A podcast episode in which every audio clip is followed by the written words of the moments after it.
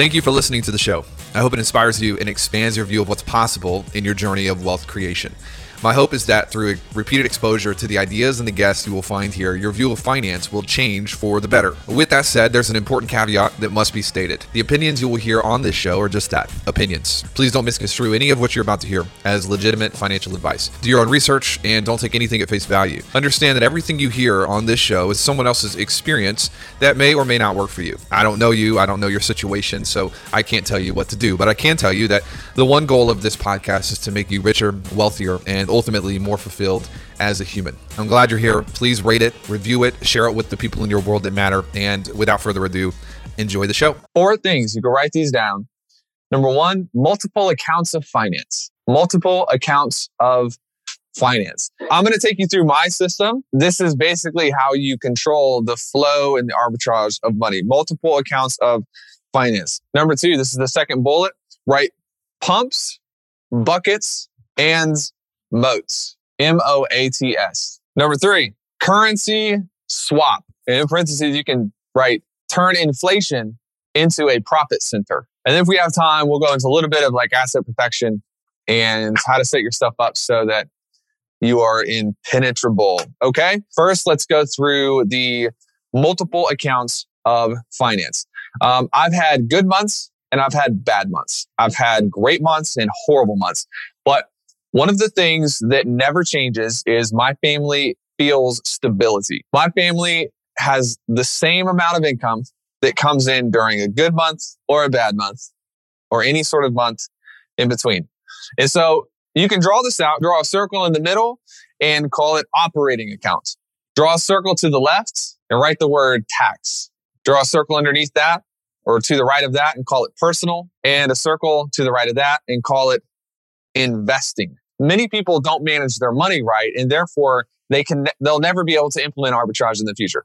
If you get paid $20,000, the first thing you need to realize is that you don't have 20 20,000 bucks. This is going to save your life. It's going to actually help you set great goals and it's going to help you put yourself into a position in the future where you're not feast or famine. You've got the taxes that need to be paid on that money.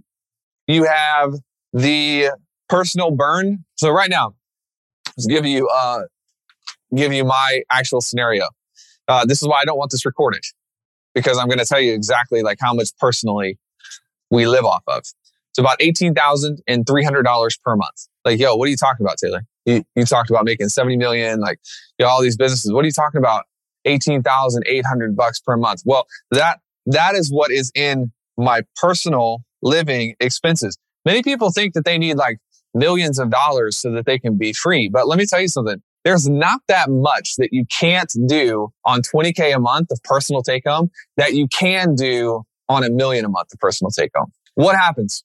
Well, I get paid. I get paid here up in this uh, operating account. And then the first thing that happens is I make sure that I put the money in the right places. So, okay, right, we got a tax account. We got Uncle Sam to pay, or wherever you are, you're, you're in Australia or Canada or whatever.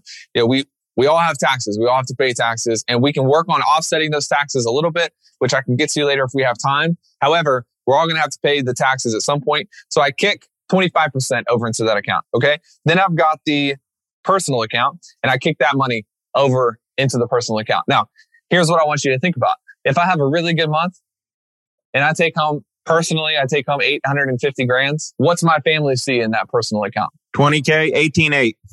Said, which is enough to cover all of our bills and a little bit of our savings in the personal. Now, if I have a horrible month and I make eight grands in a month, what's my family see in that personal account? 18.8.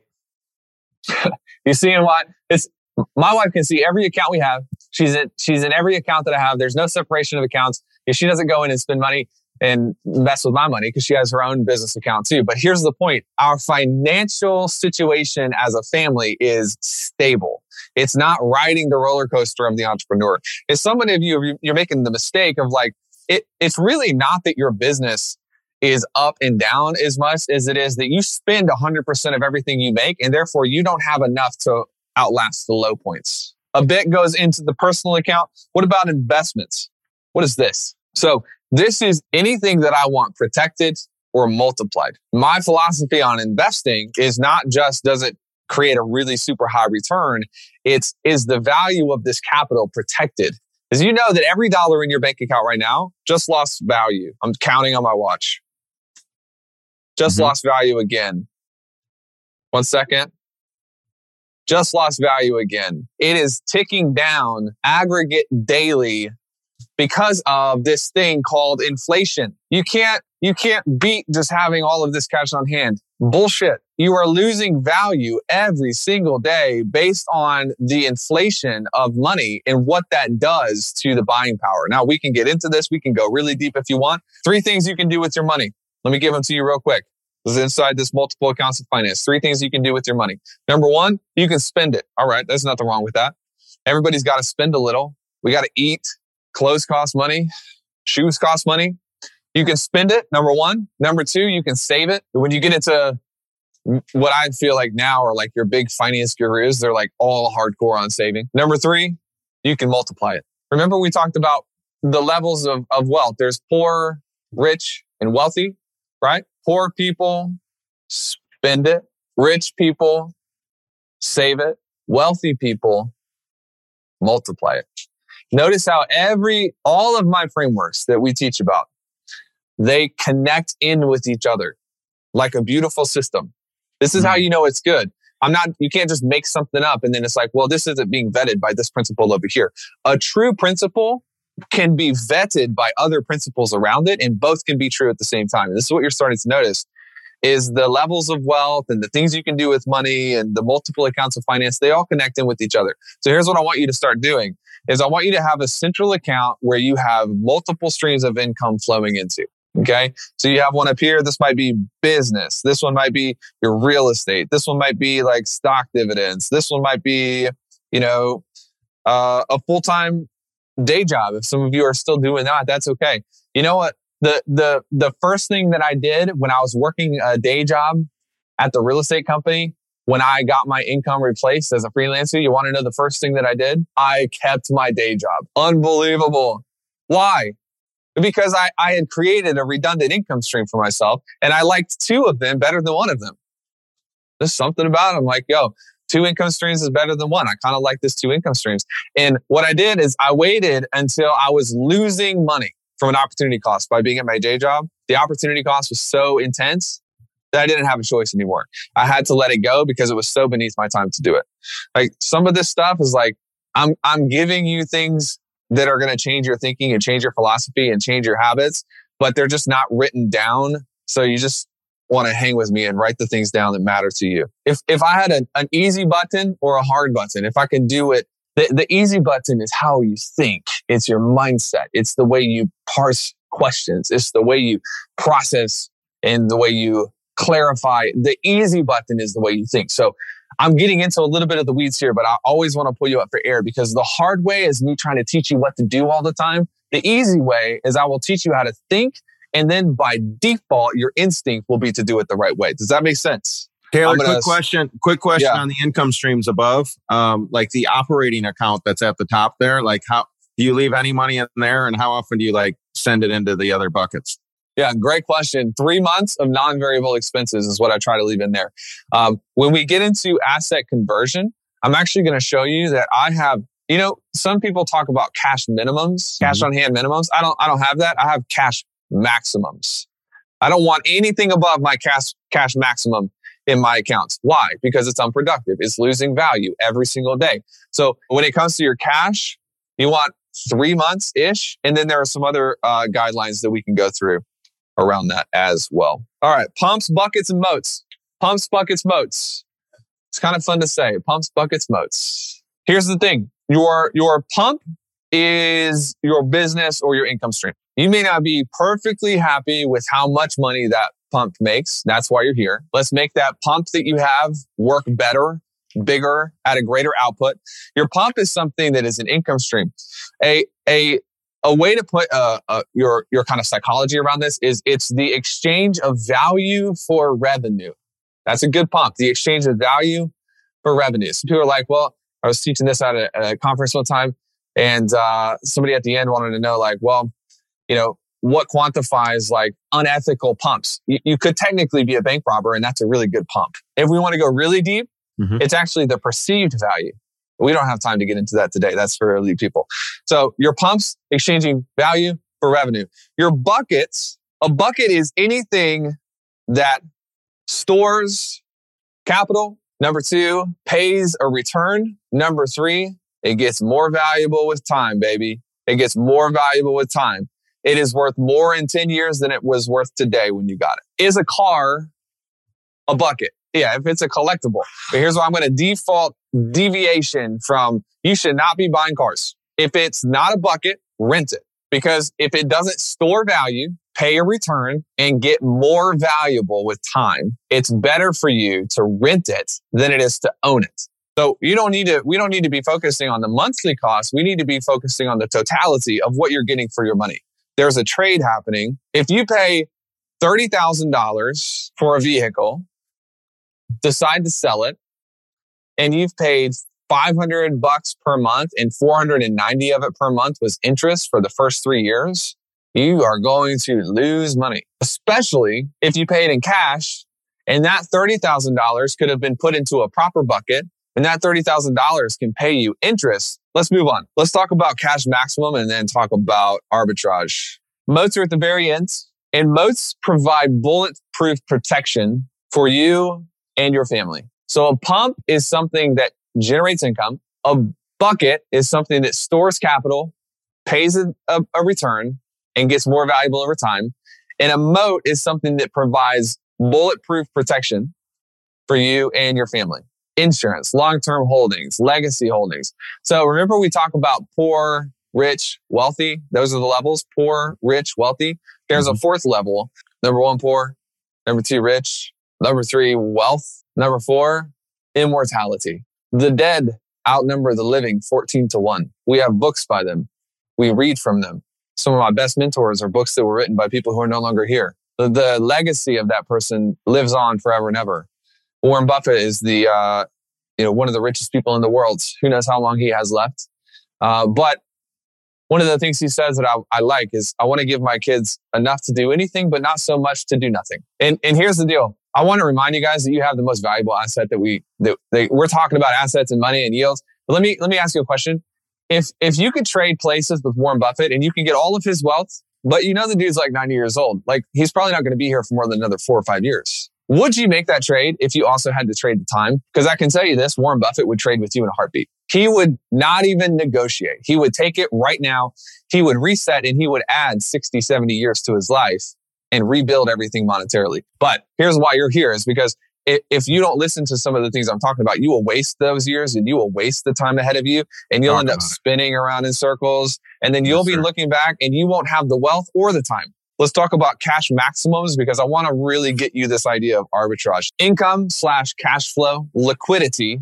And number three, net worth. Liquidity is really the true definition of liquidity is something that's exchangeable for a good or a service. I can trade certain cryptocurrencies for certain things and your income and your cash flow is self-explanatory. How much money do you make? And then your net worth is actually your assets minus all of the liabilities attached to those assets. So if I have if I have a million dollars of assets, but I have debt on the asset and that debt is $800,000, what is my net worth? 200K.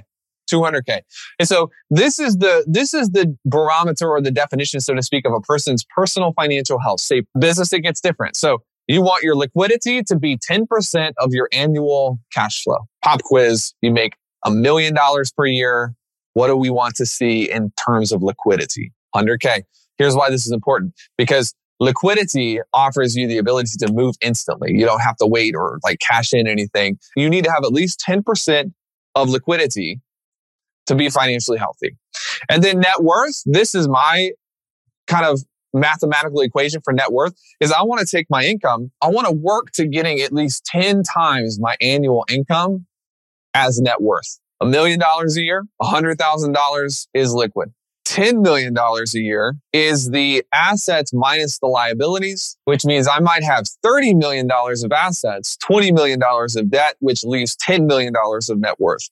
You hanging with me? This formula, it's, it is a true formula, but it, you got to know it's gonna it's gonna change and adapt as you make more money. So it's funny the the main reason people come to traffic and funnels is because they want to get their pump fixed. They want more money, more income. But then we fix their income and then w- there's this other problem which means now their net worth targets increase you know you 10x my income and now it's like now you 10x the net worth and i don't know how to get the net worth and that's why we've built the suite of companies i have $100000 that i want to keep liquid this isn't me personally i'm just saying if you want to if you make a million dollars you have 100000 what does it mean if you have $200000 in the bank what it means is that there is now an opportunity cost siphoning future net worth on that difference, that 100K. So here's my cash minimums. Anything over a cash minimum, as soon as I can, I want to dump that into, I want to convert the currency. I want to convert it out of United States dollars or whatever your currency is. I want to convert out of that currency into an asset. And here's what you find. If, if you take, let's say that this cash maximum is 100K, and then this is 100K, you put $100,000 right here into an asset. The way that the system is set up is you can actually use leverage. You take this 100K, you move it down here to 100K.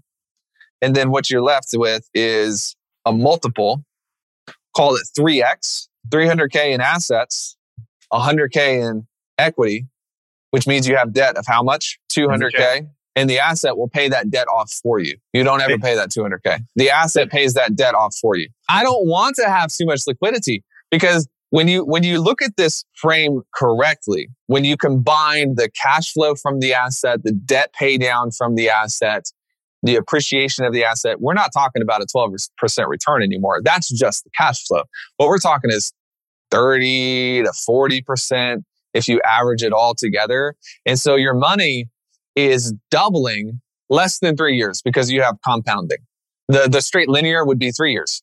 So, all right, let's say you keep this money, you keep it in cash, in liquidity. How much money do you have in, in three years? And 100K after three years is actually less than 100K because you've got an inflation rate that's right now, it's ridiculous. Like 100K goes to 97K, goes to 94K. So after three years, you've got 94 grand in account versus if you if you move this and arbitrage it into an asset, how much do you have in three years? 300,000 minus the debt of 200,000 equals what? 100,000. Mm-hmm. And mm-hmm. let's say that the house appreciates to 400,000, same amount of debt of 200,000. How much do you have? 200K. Mm-hmm. So would you rather that 100K turn into 94K or would you rather that 100K turn into 200K? I didn't include debt reduction. I didn't include cash flow. I didn't include depreciation, which you can use to write off taxes. That is one return structure and there are four. So here's why it's like I think that the training of like having cash minimums, if you have anything more than 10% of your annual income in cash, something's messed up. And this is especially true if you are under a million dollars in income. So this is especially true if you have less. And people get it backwards. This is why I hate this phrase of like, yeah, but it's easy for you to say because you've got the money and you've got no. This is this was a thousand percent more true when I had nothing. Because the principles that I use to get where I am today are the same principles I'm trying to get you to use. And anyone who's under a million dollars, you can, you can absolutely change your life by investing a sum of money, a sum of capital into learning who to be and what to do and all of those things that will actually blow your life up.